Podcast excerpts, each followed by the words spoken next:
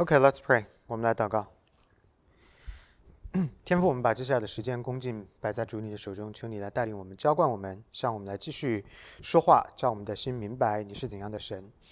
感谢神，把我们在你面前的每一位儿女都摆在主你的手中，求你的圣灵开启我们。我们的祷告祈求不配，奉主耶稣基督的名，阿门。上个礼拜呢，我们看了柏拉图这个人，了解到他是第一个系统化的哲学家，也了解到他的一些。前期、中期、后期书写的特色。那么，在他的形上学呢，我们了解到柏拉图的二元论，他认为有上下两个世界。高级的这个世界呢，包括的是事物的 ideas 或者是 forms；低等的这个世界呢，包括的是那些由我们的感知经验、感官可以观察、体会的这些有形质的东西。然后呢，讲到了形式跟概念的关系。他认为高等的形式跟低等的形式之间存在一个垂直的等级的关系，然后呢，他也特别的强调，最高的形式呢就是 the good。那么这个我们也说到了，跟我们基督徒讲的 God 是有区别的。那我们还看到形式呢，他认为是独立于人的意志而存在的，形式呢是具体的。他认为形式高等这个世界的存在呢是。The ultimate reality 啊，是绝对的真实。今天呢，要继续来看的就是关于对柏拉图的反对，对他的批评。那么，首先呢，第一个对他的质疑呢，就是有人提出来：所有的东西都有理想的形式吗？所有的东西都有一个 ideal 或者一个 ultimate form 吗？比如说，臭气有理想化的臭气吗？比如说，灰尘有理想化的灰尘吗？所以呢，好像在柏拉图的理论当中呢，他所讲的这个高等的世界跟低等的世界呢，只能够用在那些 positive 的东西上边，啊，不太能够用在那些 negative 的东西上边。那么第二个 critique 呢，或者是他对他的理论的反对呢，就是有人提出来，所有的物质啊，在起源上边是如何开始复制这个形式的？因为他讲到啊，所有的在低等世界的东西都是对高等的这个 form 或者 ideas 的复制。是复制品，那么这个问题就是问他，即便这个关系成立，那么这个复制的关系是从什么时候开始的？也就是回到起源的问题上。显然，柏拉图呢没有回答这个起源的问题。比如说，他认为在高等的世界有一个绝对的理想的圆的概念，而在低等的世界呢有轮胎。这个轮胎呢 participated the perfect circularity。那么现在这些对他批评的人就提出来。这个地上的轮胎这个东西啊，是从什么时候开始复制 ideal 的 circularity 的？也就是说，柏拉图的理论呢，没有能够回答两个界、两个世界之间的关联的问题，然后呢，也没有能够回答起源的问题，然后呢，也没有能够回答机制啊，就是轮胎如何复制绝对的圆的这个机制，这个 mechanism。他没有能够回答这些问题。第三一个对他的质疑呢，叫做 the third man objection。这个第三个人啊，这个 objection 呢是亚里士多德 Aristotle 提出来的。这个概念稍微有点难懂啊，我来跟大家解释一下。比方说，现在呢有三个人，那么这三个人的共同特征呢，就是我们都分享了那个绝对的 ideal 的 humanity。所以呢，在地上呢就表现出我们三个人来。那么，亚里士多德提出来，在这三个人以及这个 ultimate humanity 之间呢存在相似性。那么，如果是存在相似性的话呢，这个 form of man 跟就是这三个人之间就还有另外一个人，就是另外一个使他们去 copy 的。高于他们的一个 form，那个叫 the third man。再讲一次，如果我们三个人跟这个 ultimate form 之间有相似性的话，我们都在 copy 另外一个高于我们这两个 party 的更高的一个东西。他提出来说，这个相似性呢，一定还有一个更高的来源，我们都叫的 instances of some higher form，which is called the third man。 所以呢，他就产生出来了一个问题，他批评柏拉图说，柏拉图的理论呢存在一个叫做 infinite regress 无限倒推的问题，也就是起源的问题。因为你要不停的倒推，比如说有了一个 higher form，那么就是 the higher form，the form of man，以及我们三个人，我们这三个东西之间呢又存在的相似性。那么这个相似性又是哪里来的呢？就是 higher higher form，然后 higher higher higher form，然后 higher higher higher higher form，无限倒推。Does that make sense? OK，这个呢就是呃对柏拉图的这个理论的批评哈，整体看起来呢就是这么三个。第一个呢是认为是不是所有东西都有一个理想的形式呢？好像只有 positive things 才比较适用于他的理论，negative 的啊就比较不太适用。第二个呢就是没有解决起源的问题，是什么时候开始低等世界复制高等概念的呢？第三个问题就是这个 third man。好，接下去我们来看一下柏拉图的人论。人论呢应该是属于形上学的一个部分哈，但是特别的要拿出来讲，就是因为。它呢，啊，涉及到了一些跟圣经思想或者基督徒思想比较相似、贴近的地方。柏拉图呢，相信灵魂跟身体是二元的，这个跟他理解的世界的二元论是差不多的。他认为人呢也是二元的，是灵魂跟身体的存在。那么这个呢，是显然受到了 Pythagoras，就是毕达哥拉斯的影响。大家还记得吗？毕达哥拉斯就是坚称啊，灵魂跟肉体。两个部分的存在，而且呢，他特别的强调灵魂的 transmigration，就是我们讲的 incarnation，灵魂 survives death，然后就跑到另外一个身体里边继续存在，记得吗？这个是 Pythagoras 所讲的。那么在这个基础上呢，柏拉图发展出来，他认为人的灵魂呢是预存的。什么叫预存呢？pre-existence。也就是在一个人的肉体在妈妈的肚子里边开始形成之前，他的灵魂就已经先存在了。然后呢，有了这个肉体之后呢，这个已经存在的灵魂才跑到这个身体里边成为这个人啊。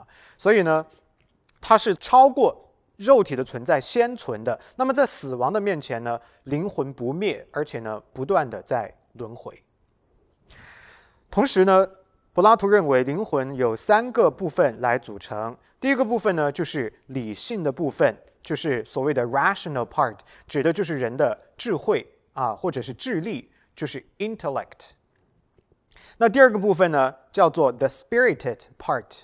注意这个灵性啊，不是我们用的英文的单词 spiritual，不是属灵的那个，是 spirited，就是 spirit 加上 ed，被灵化的部分。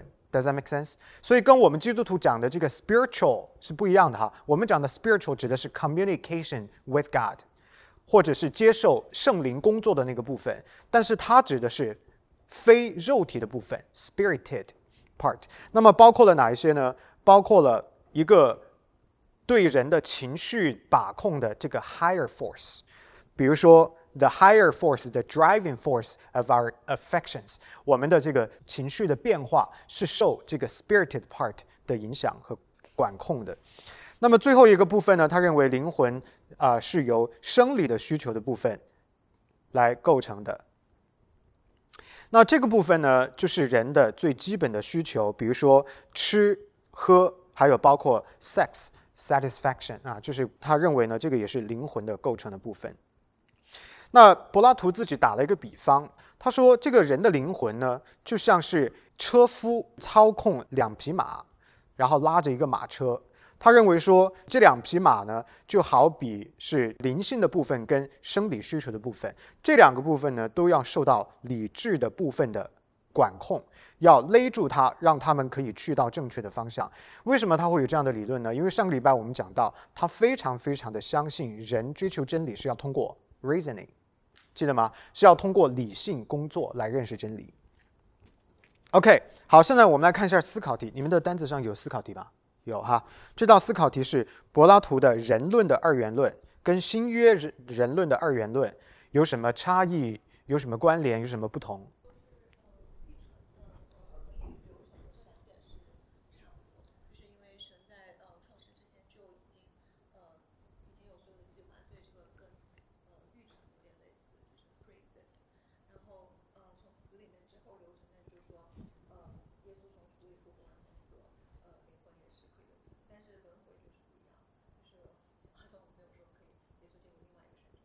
嗯哼，是的，Good，我们待会儿要来仔细的看一看 Jenny 的这个回答，非常棒啊！还有吗？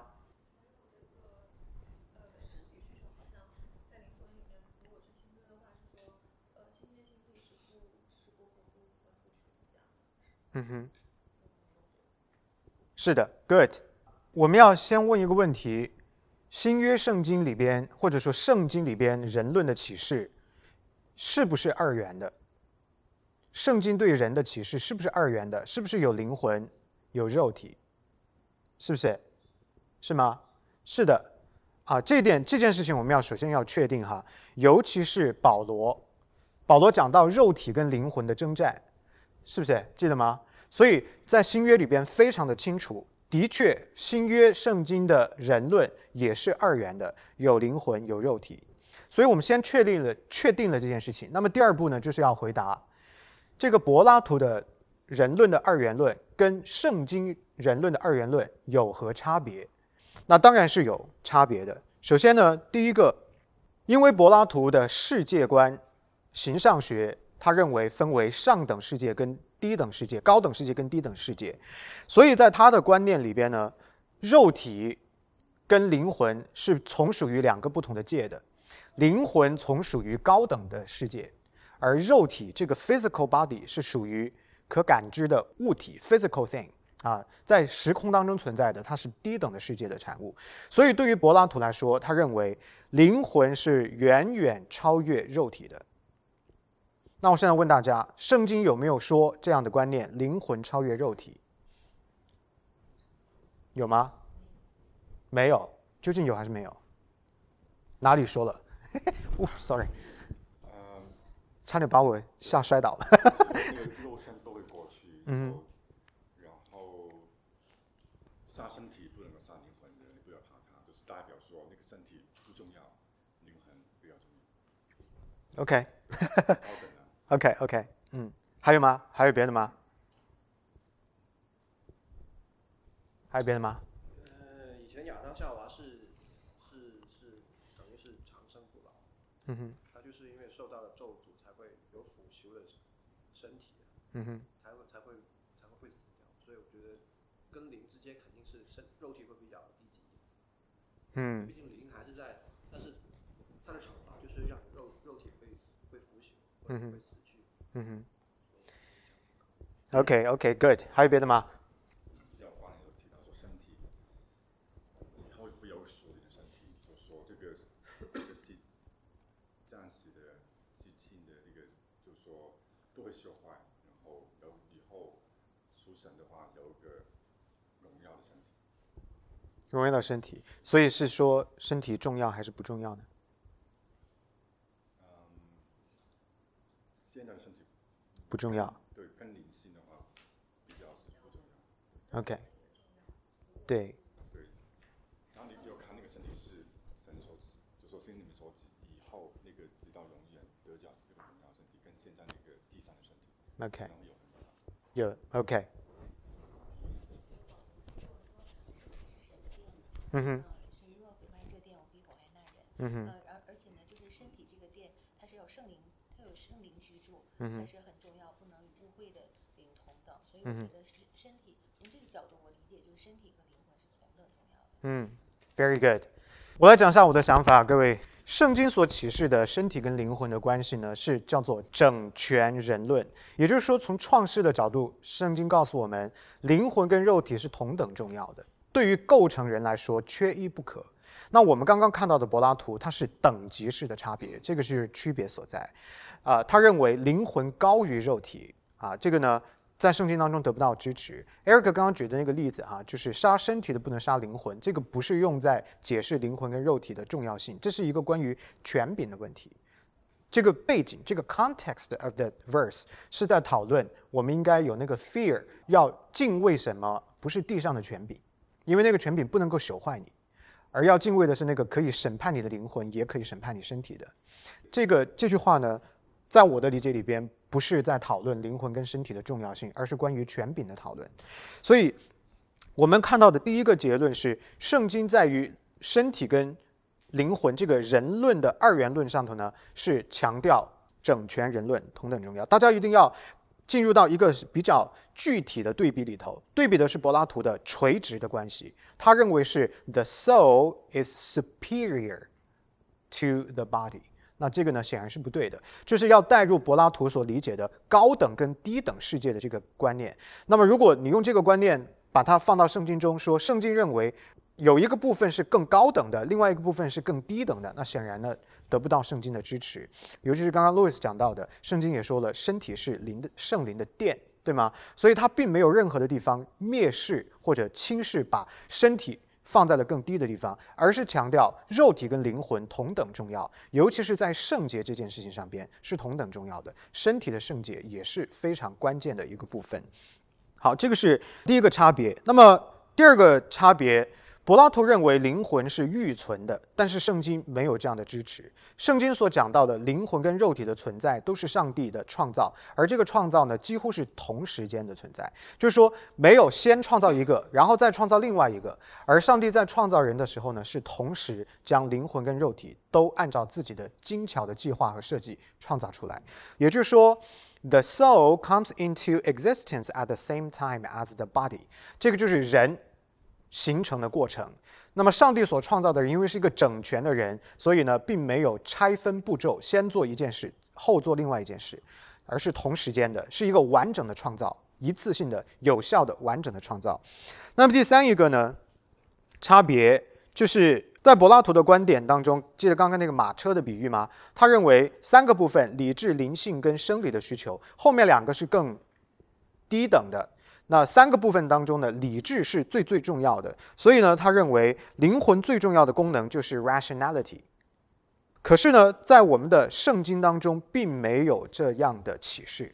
圣经当中所启示的理智、情感、意志同等重要。并没有哪一个超越哪一个的问题。比如说，在我们的教会，像我的教导呢，非常的强调理智的功用。所以呢，其实我在预备的时候，我也在想，我的弟兄姊妹们听我这样讲，会不会给他们造成一种认知或者一种感觉，是理性是最重要的，而别的都没有那么的重要？不应该这么样子理解啊！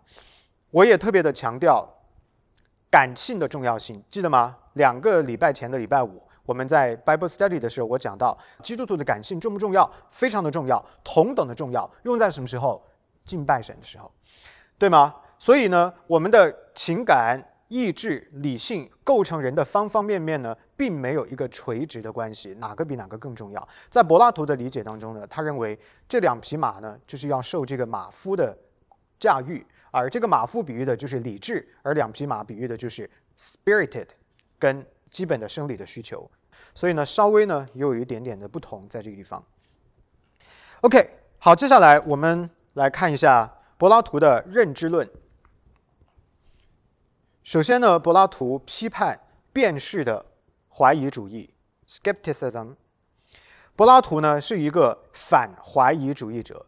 那么反怀疑主义呢，就意味着他是一个理性主义者。刚刚我讲到那个马车的比喻，他非常的强调。理智是马夫，要控制别的东西，所以呢，这个 rationality 是 soul 啊灵魂里边最重要的功能。那么，他是一个 rationalist，是一个理性主义者。那么，理性主义者的反义词是什么呢？就是经验主义。经验是靠感知，靠我们的 sense experience，对吗？用看的、听的啊、感受的来认识世界，获取知识。经历过的就成为我的知识，但是呢，rationalist 就是理性主义者呢，却不是这样子的。他不是用经验啊，不是用感知，或者仅仅使用经验和感知来认识世界、获得知识。那么他是理性主义者，表示是说他非常强调知识的获取是通过 intellect and reason，是通过智慧的思考、理性以及 reasoning，就是理智的思索。同时呢，他还认为真理呢是可以在经验之外存在，或者脱离经验而获得的。啊，大家对于这个认同吗？真理是可以脱离经验而获得的。啊，我也这么认为哈。比如说白雪公主的故事，大家都听过，你不需要是一个白雪公主去学习什么叫做善良，对吗？美女与野兽的故事都听过，你不需要变成野兽才懂得什么叫做 What is beauty。It's about your inside，而不是关于你的 appearance，不是你的外在，对吗？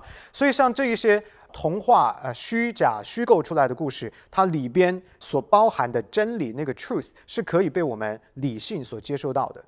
但是呢，它跟我们的经验又是没有关系的。所以呢，truth can be accessed apart from sense experience。啊，这个就是理性主义者不通过经验获得知识的这样的一个主张。同时呢，柏拉图呢在认知和形象上边呢也存在一个二元论，也就是我们之前讲到的，他是第一位系统化的哲学家。什么叫做系统化的哲学家呢？就是三个门类之间，形象学、认知论跟伦理学之间彼此的关联起来。那我们在这里就看到，他的认知论跟他的形象学呢是紧密相关的，因为呢，他把人的感知分成了两个部分。第一个部分呢叫做 opinion，看法。这个看法是从哪儿得来的呢？是从你的感官经验出发而得来的。而第二类呢叫做知识。知识是怎么获得的呢？是通过理性 intellect reasoning，是通过 rational activity，是理智的活动而获得的。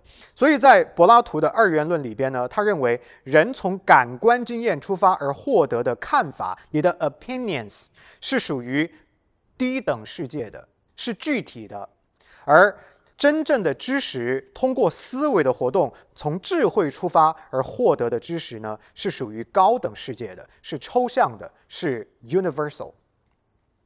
曾经呢，有人呢批判柏拉图，他说。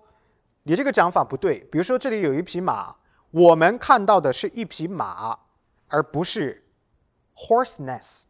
啊，这个用中文没有办法说，我用英文说。他说：“We see a horse, not horseness。”我们看到的是一匹具体的马，一个活的马，有形状的马，而不是你所讲的那个高等世界关于马的那个 form、那个 idea、那个概念，或者是说 knowledge。那么柏拉图怎么回答他的呢？他说：“The reason you see a horse because you have eyes. The reason you can't see horseness because you have no intelligence. 你不是一个智慧的人，所以你看不到 the horseness。你只能够看到用眼睛看到的东西，因为 you have eyes，你有器官，but you don't have intelligence。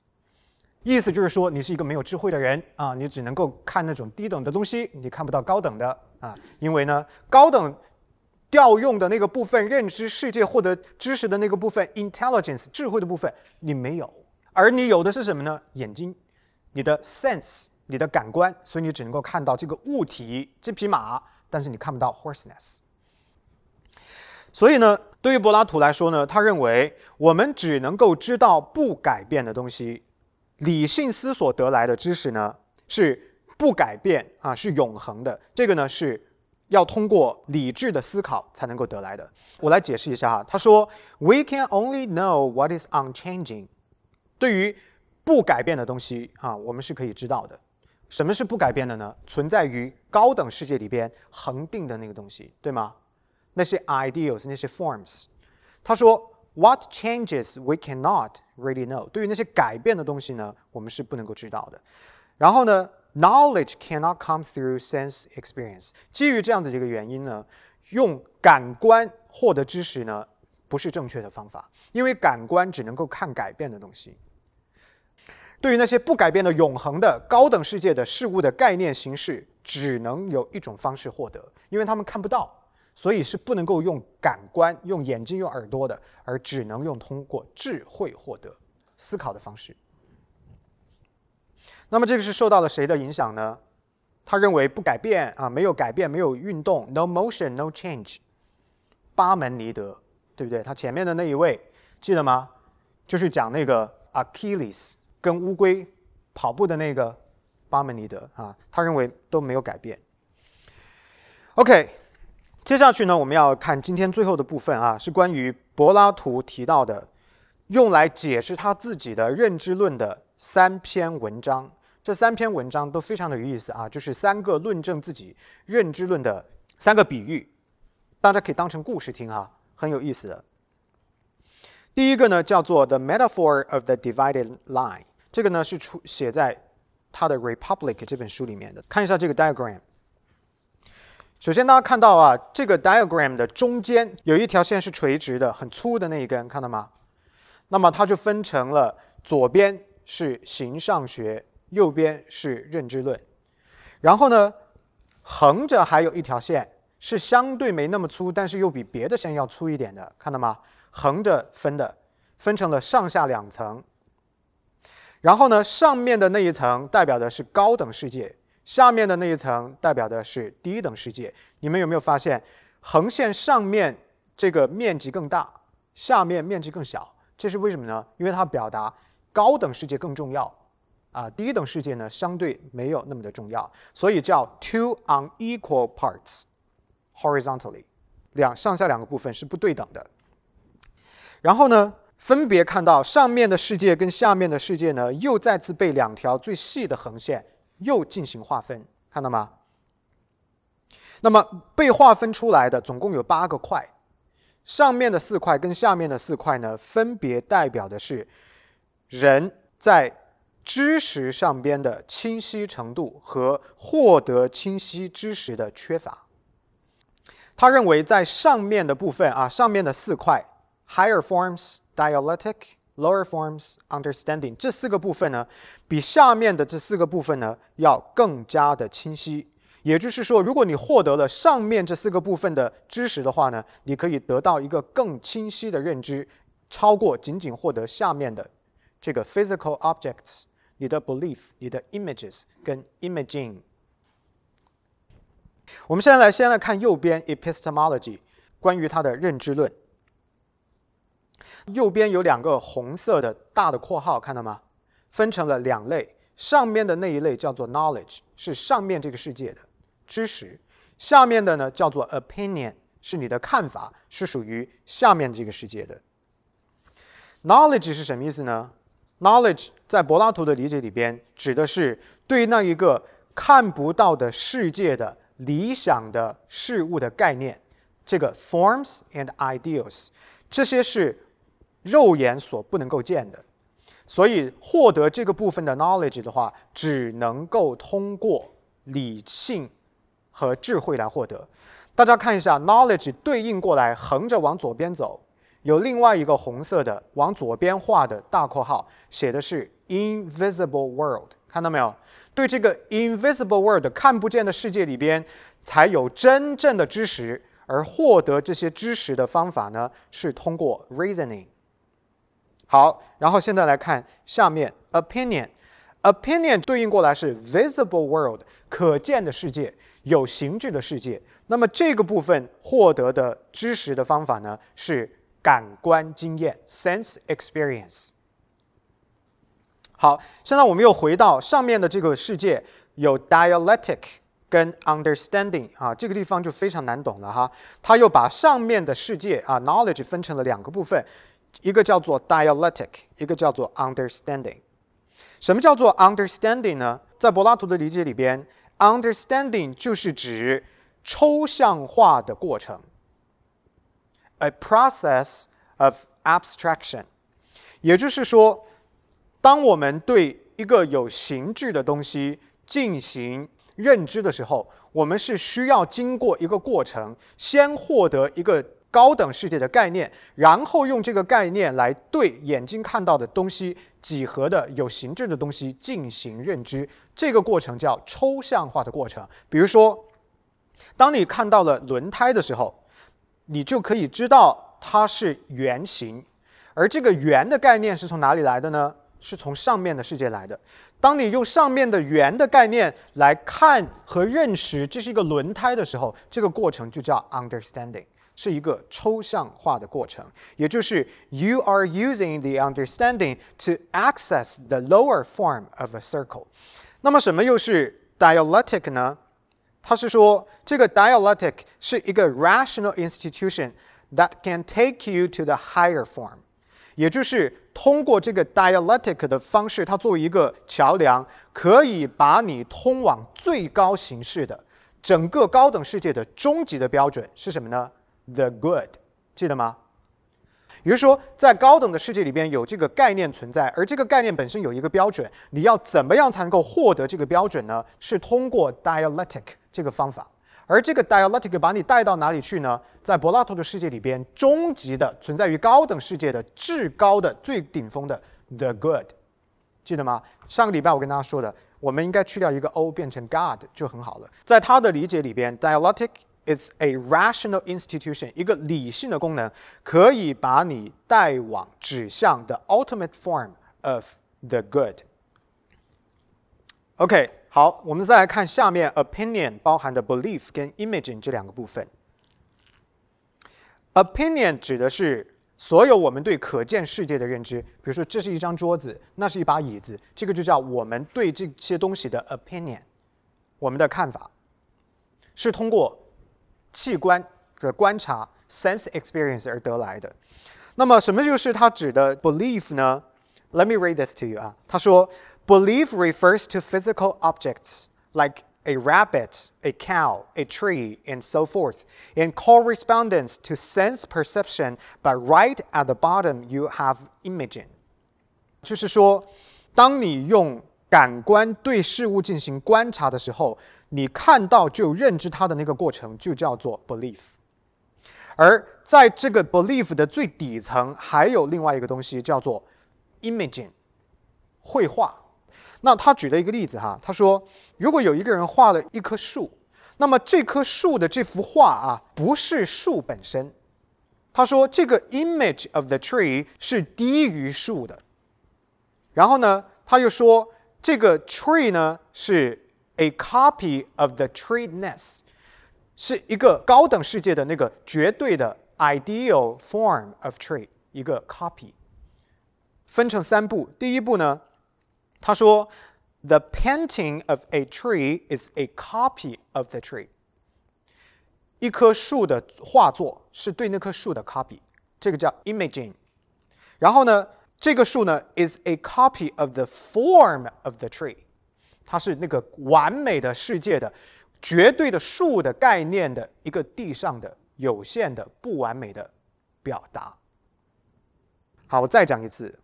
The painting of the tree is a copy of that tree. This tree is a copy of the perfect tree in the higher world. 基于这样子的一个原因呢，他说，image 图画、图像 对于事物画出来的这些东西，叫做 a copy of a copy，是复制品的复制品。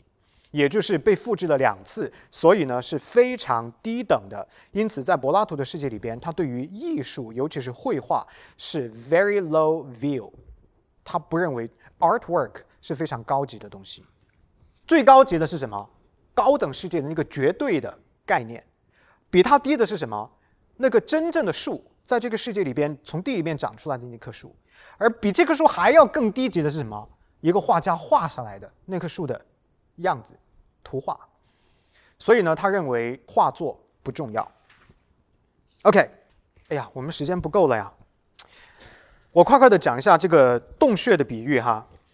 洞穴的比喻呢，说有一些囚徒啊，从小就生活在一个洞穴里边，他们的手脚头都被绑住的，他们只是面对着这个洞穴的一个山壁，就是它里边的一面墙，不能够回头看。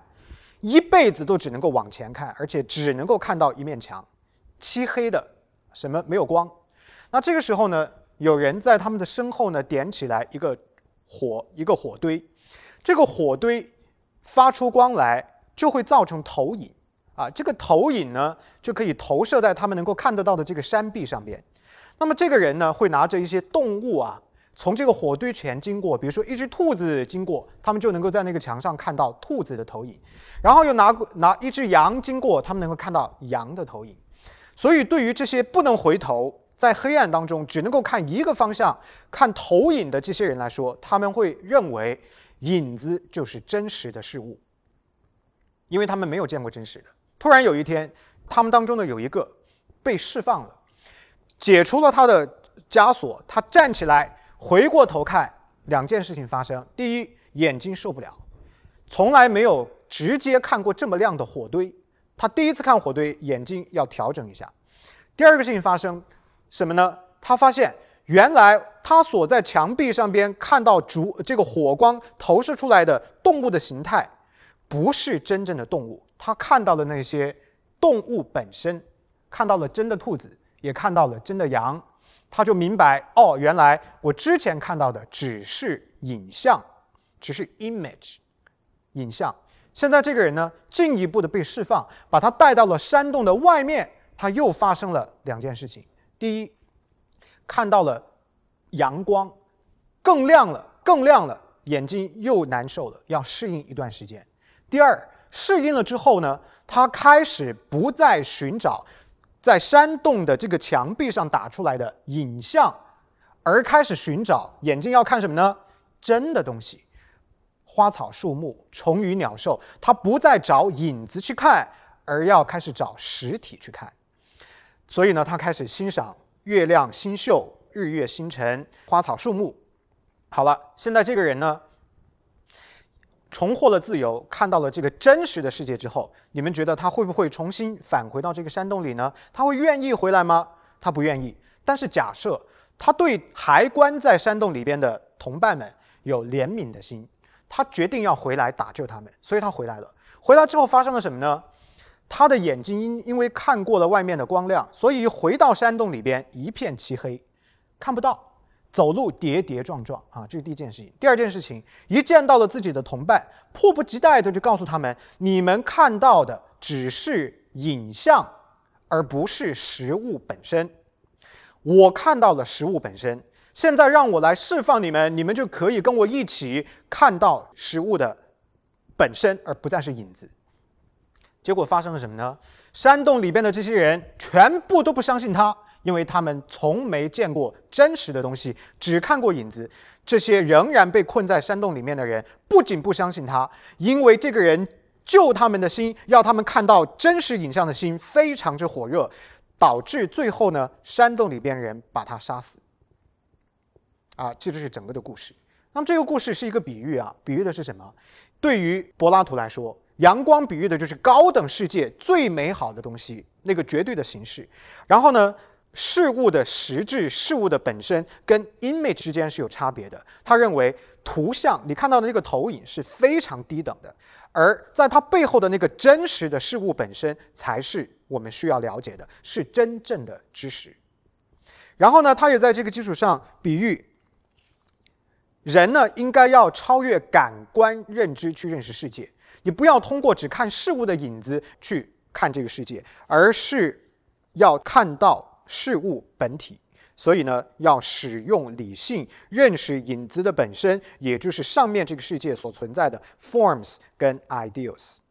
那么从洞穴内到洞穴外的世界，并且在外面的世界看到真实事物的这个过程，表达的就是人的心智觉醒而脱离了感官经验认知世界的过程。他强调，动你的脑筋，不要只是靠眼睛去看。那么大家觉得这个出了山洞，然后又回来要打救他的同伴，最后被杀掉的这个人是谁呢？苏格拉底。That's right，比喻的就是苏格拉底。对于柏拉图来说，苏格拉底就是一个完美的哲学者。什么是哲学者？就是通过超越感官认知，用理性认识世界而得到了自由的人。Philosophers 叫做 liberators。他认为。苏格拉底就是一个完美的典范，包括他的死都是完美的。他一定要回来，然后要被同伴杀死，才构成他完美的一生。为什么呢？他的一生就是帮助人获得自由，最后呢，被这些顽愚的心智没有开化的人呢判了死刑。记得苏格拉底有一个别称叫做什么？Midwife of Intelligence。是不是智慧啊？理性的产妇、助产士。所以你看，他回到这个地方，他就是要告诉你，让你看到是假的，我带你去看真的。结果呢，这个助产士因为别人不信他，就被打死了。所以，哲学者是使人得自由的人。对于柏拉图来说，哲学家就是思想自由的战士。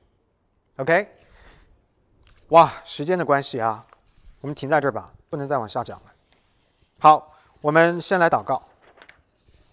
天赋，感谢你的话，谢谢你带领我们来认识历史当中的人啊是怎么样来认知这个世界的，叫我们加倍的感恩。我们今天能够通过圣经来认识这个世界，可以通过圣经来知道世界的真相。求神呢啊、继续的带领我们，叫我们透过前人的思想，能够汲取他们的所长，也能够透过圣经批判他们的缺乏，这样我们可以站在他们的肩膀上，看得更高，看得更远，离你更近。感谢神垂听孩子们这样不配的祷告，奉主耶稣基督的名，阿门。好，谢谢各位。